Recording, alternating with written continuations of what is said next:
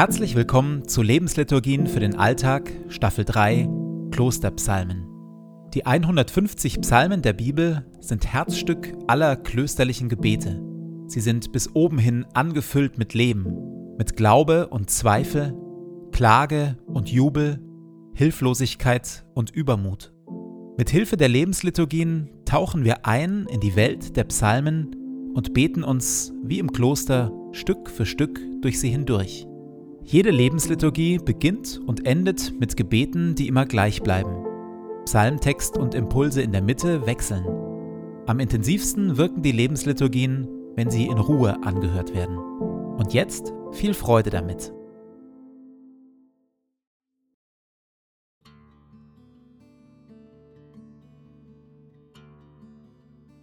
Zu Beginn meines Betens lege ich zur Seite, was mich beschäftigt, und lasse es ruhig werden in mir.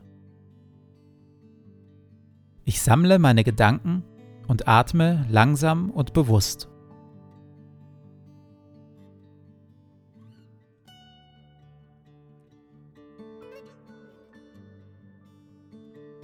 Herr, du bist hier, jetzt.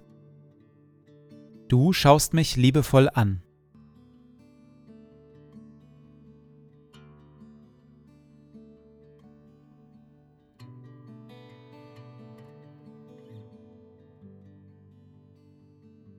Gebet von Benedikt von Nursia, Vater des Mönchtums aus dem 6. Jahrhundert. Verleih mir, gütiger und heiliger Vater in deiner Huld, einen Verstand, der dich versteht, einen Sinn, der dich wahrnimmt, einen Eifer, der dich sucht, ein Herz, das dich liebt, ein Tun, das dich verherrlicht und eine Geduld, die auf dich harrt. Amen.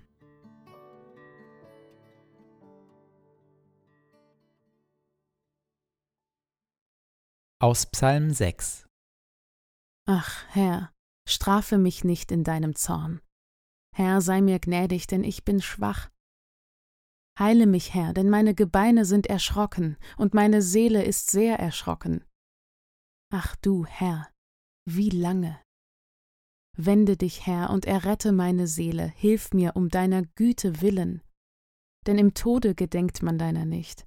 Wer wird dich bei den Toten preisen? Ich bin so müde vom Seufzen. Ich schwemme mein Bett die ganze Nacht und netze mit meinen Tränen mein Lager. Weichet von mir alle Übeltäter denn der Herr hört mein Weinen. Der Herr hört mein Flehen, mein Gebet nimmt der Herr an. Der Stimmungsumschwung kurz vor Ende des Psalms überrascht. Herr, ach Herr, strafe mich nicht in deinem Zorn. So wird ja zum Auftakt gebetet. Und dann bricht tiefes Klagen hervor. Krankheit, Schuld und Feinde haben die Gebeine genauso erschrocken wie die Seele. Es geht um Leben oder Tod. Der Tod scheint bereits im Vormarsch zu sein. Selbst die Kraft zum Seufzen und der Vorrat an Tränen gehen langsam, aber sicher aus. Dann, auf einmal, ansatzlos, dreht sich die Stimmung komplett. Und der Psalmbeter ruft aus Weichet von mir alle Übeltäter. Denn der Herr hört mein Weinen der Herr hört mein Flehen, mein Gebet nimmt der Herr an. Eine Möglichkeit für diesen Stimmungsumschwung ist, dass der Psalm über eine gewisse Zeit gewachsen ist. Zuerst war da Verzweiflung, höchste Not, ein Kampf um Leben und Tod und die entsprechende Klage. Dann, einige Wochen oder sogar Monate später, nach erfolgter Heilung, Vergebung und Hilfe durch Gott, ergänzt der Beter seine Klage um diese Erhörungsgewissheit, um sich daran zu erinnern, dass Gott hört und hilft.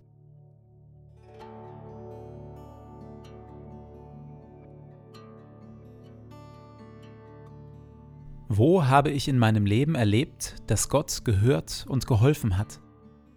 Ich hole diese kostbaren Erinnerungen hervor, entstaube sie, falls nötig, und lasse mir von ihnen Mut und Zuversicht zuwachsen für aktuelle Anliegen und Nöte.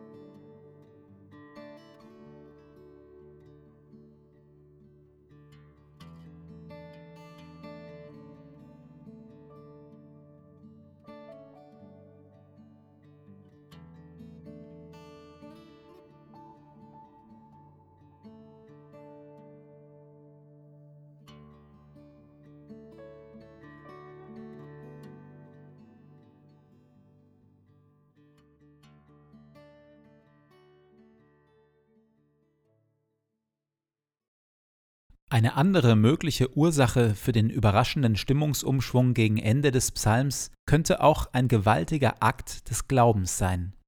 Für das Judentum ist eine der zentralsten Stellen in der Torah die Selbstvorstellung Gottes im zweiten Buch Mose, Kapitel 34.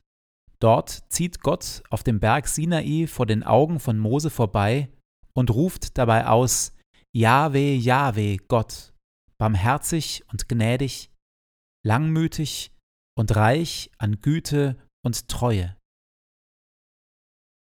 Wer diese Worte zur Grundlage seines Glaubens macht und sich für radikales Vertrauen in Gott entscheidet, der kann selbst mitten in größter Not und Bedrängnis mit Zuversicht zu der Erkenntnis kommen, der Herr hört mein Flehen, mein Gebet nimmt der Herr an. Denn schließlich ist Gott barmherzig und gnädig, langmütig und reich an Güte. Es kann also gar nicht anders sein. Dazu passen die großen, etwas rätselhaften Worte Jesu über das Gebet aus Markus Kapitel 11. Dort sagt Jesus, wenn ihr betet und um etwas bittet, dann glaubt, dass ihr es empfangen habt, und die Bitte wird euch erfüllt werden, was immer es auch sei.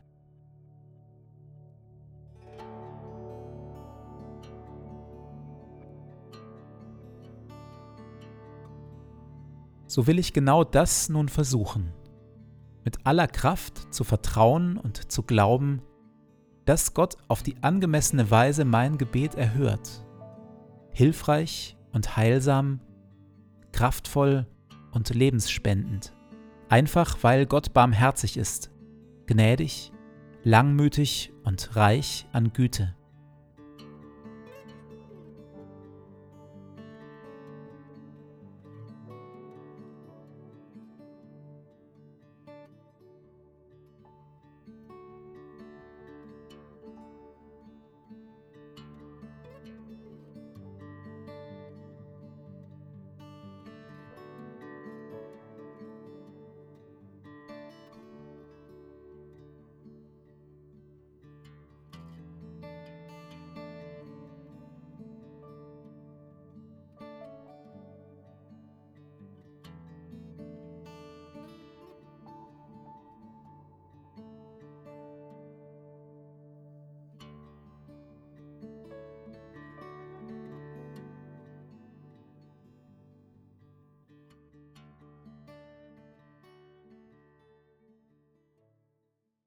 Ach, Herr, strafe mich nicht in deinem Zorn. Herr, sei mir gnädig, denn ich bin schwach. Heile mich, Herr, denn meine Gebeine sind erschrocken und meine Seele ist sehr erschrocken. Ach du, Herr, wie lange? Wende dich, Herr, und errette meine Seele, hilf mir um deiner Güte willen. Denn im Tode gedenkt man deiner nicht. Wer wird dich bei den Toten preisen? Ich bin so müde vom Seufzen. Ich schwemme mein Bett die ganze Nacht und netze mit meinen Tränen mein Lager. Weichet von mir alle Übeltäter. Denn der Herr hört mein Weinen. Der Herr hört mein Flehen, mein Gebet nimmt der Herr an.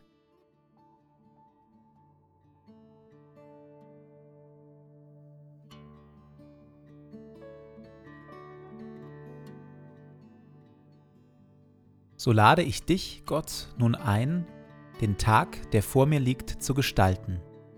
In mir und mit mir. Atme in mir, Heiliger Geist, dass ich heute Gutes denke. Wirke in mir, Heiliger Geist, dass ich heute Gutes fühle. Pulsiere in mir, Heiliger Geist, dass ich heute Gutes tue.